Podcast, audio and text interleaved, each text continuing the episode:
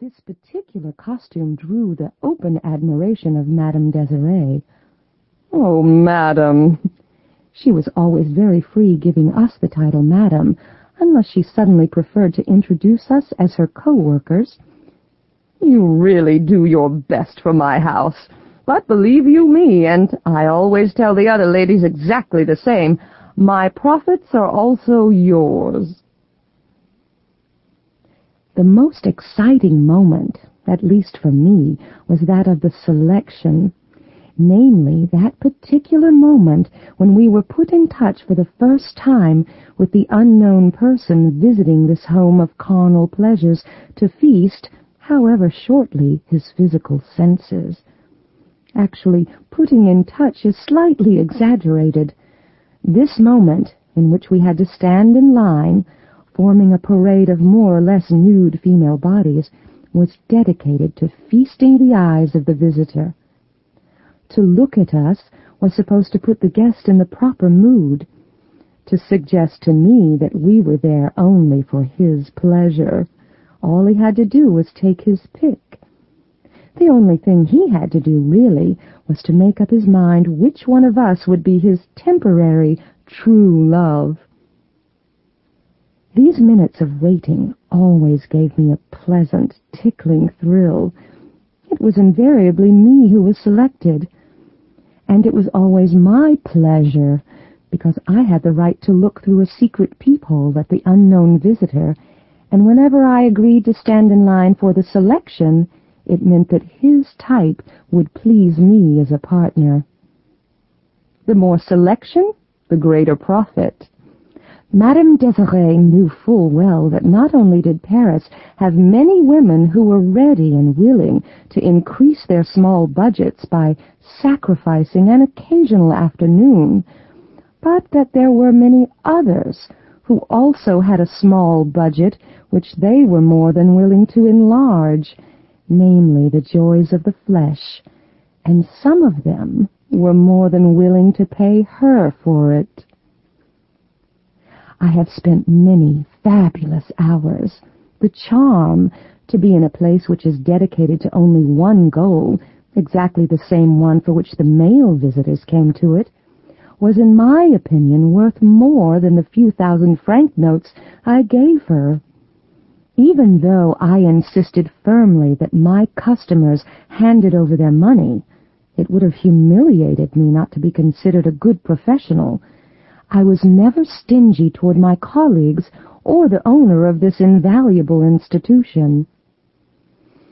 Ah, whenever the doorbell rang, whenever a happy hubbub of naked bodies ran to and fro to pick up something to cover themselves, then rushed toward the narrow staircase, laughing in anticipation.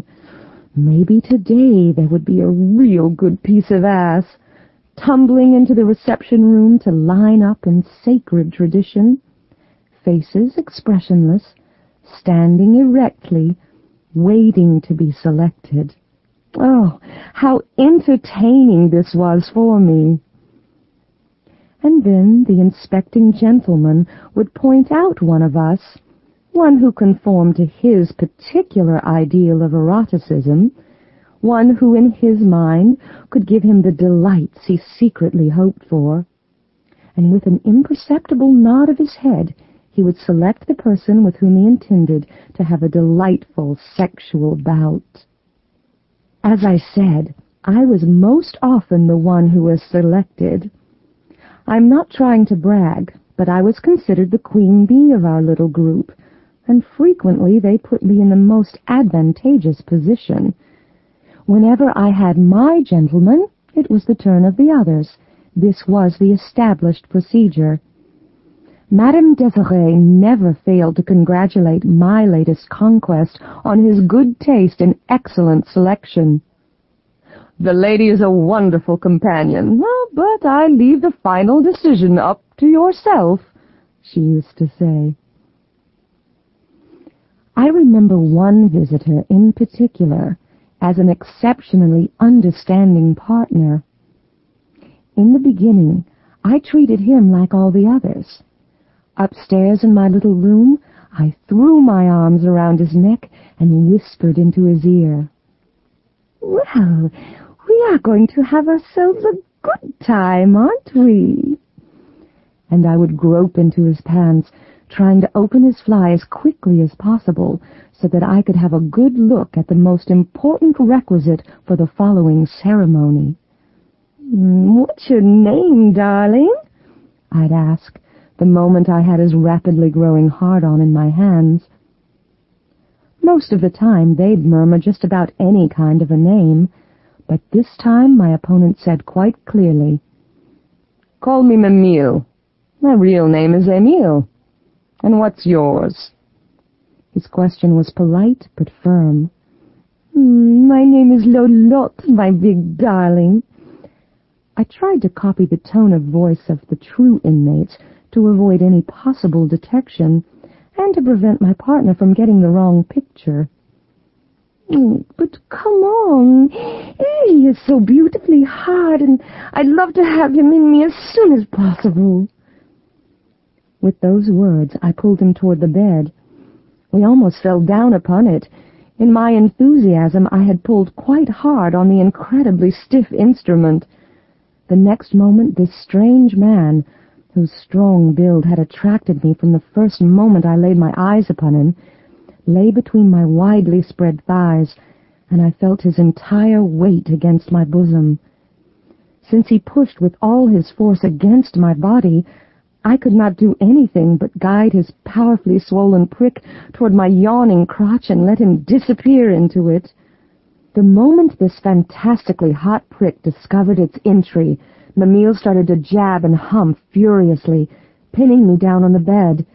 Since I had one hand free, I grabbed his big balls and started to squeeze them with the same rhythm in which his hard pole was pushing up and down.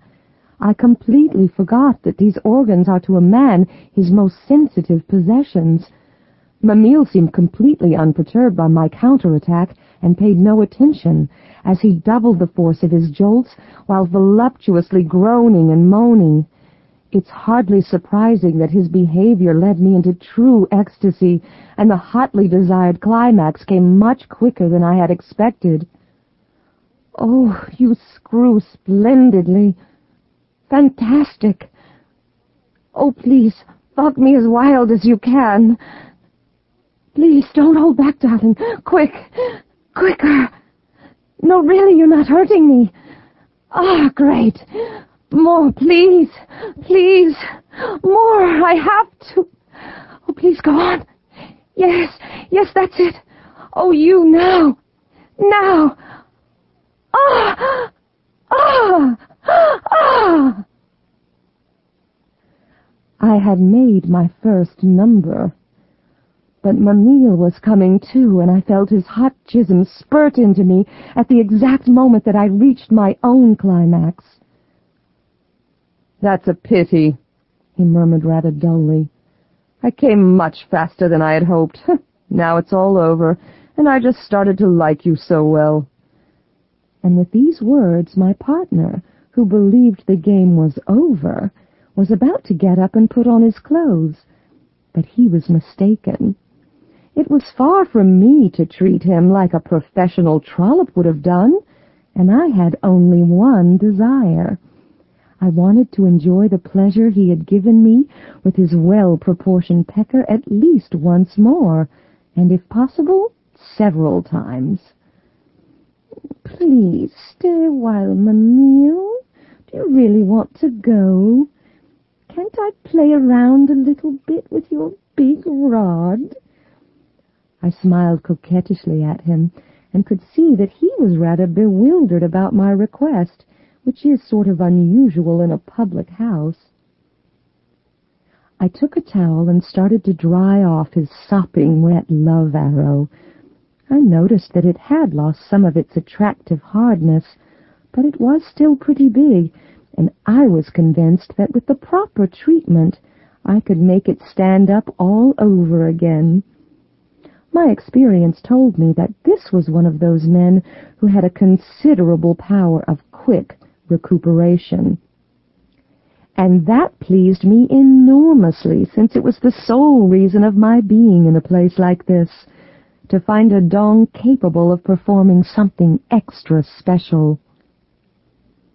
Even while I was still playing around with the half-hard rod, it started to get a new erection, and when I suddenly decided to take the whole machine into my mouth, it only took a few moments before it was as hard and stiff as it had been when the meal came into my room a short while ago. It was a fantastic experience to feel how the proud man completely filled my mouth. Even though it was difficult, I succeeded to play around with the heavy knob and lick it with my tongue, causing it to throb excitedly and make Mimile cry out. You're driving me wild. Come on, let's make another round. I've got to come once more. Let me. Oh, I have to lay you. You've got... Oh, I have to. You! I've got to put it in your cunt quickly. There was nothing I wanted more. But the moment Mimile wanted to pin me down again, I rolled away from under him. No, not this way. Wait a moment. I want to get fucked from behind. I loved this particular position. Besides, I knew that my behind, a work of art in itself, firm and round, fired every man whom I honored this way to his greatest performance. The strength and intensity of the pushes I received in this position had convinced me completely of this. It is fantastic to stick your behind freely up in the air and take in a prick slowly between your legs. So I pushed myself back, and felt his hard lance shove into my hole. Almost immediately Mimile started to hump me thoroughly, and the speed was, at least for the beginning, quite satisfactory. Slowly he pushed deeper and deeper into my body, and I felt the instrument of my partner filling out my entire womb. Mimile worked without stopping. He banged with renewed vigor against my buttocks, and grabbed alternately one or the other of my full, dangling breasts, squeezing them as hard as he could. Our bodies welded together in a beautiful curve. The knees of the man nestled themselves into the back of my knees, and his hairy, muscular chest pressed against my back. The big mirror next to my bed reflected our picture. I looked at it and was thrilled by what I saw. It never tired me to watch the frolicking of the two bodies working together in the act. Throughout my life I have always had a weakness for mirrors, and especially whenever the mirror shows me a second couple busy with what is most important and most pleasant, a good screwing. Is it not far more pleasant to know that there is another couple busy with the same intimate occupation right next to you? Ah, even the mute couple in the mirror caused extra excitement. If it were only possible to see those parts in action which one feels.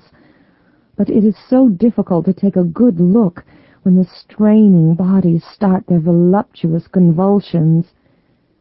Mimile was not entirely disinterested in these same impressions. He turned around to look in the mirror at my beautifully rounded backside, and I made it even easier for him by turning slightly sideways, to convince himself optically that I returned every one of his jolts with one of my own. Are you very horny, Mimile? I asked him, so that I could enjoy the pleasures of sound as well as those of touch and sight. Oh, do you like my backside, yes? I love to be fucked from behind. So very, very much. Just push a little harder. I can stand it. Ah, oh, that feels good. Oh, that feels terribly good. Just go deeper if you can, Mimile. Oh, oh, you've got to come here more often. Always. Ask for me. I want to feel your brick every day, deep inside me. Mimile banged with all his force against my ass. Just you wait. I'll screw you so hard you won't know whether you're coming or going. You horny bitch. You would love to have a prick like mine in you all the time, wouldn't you?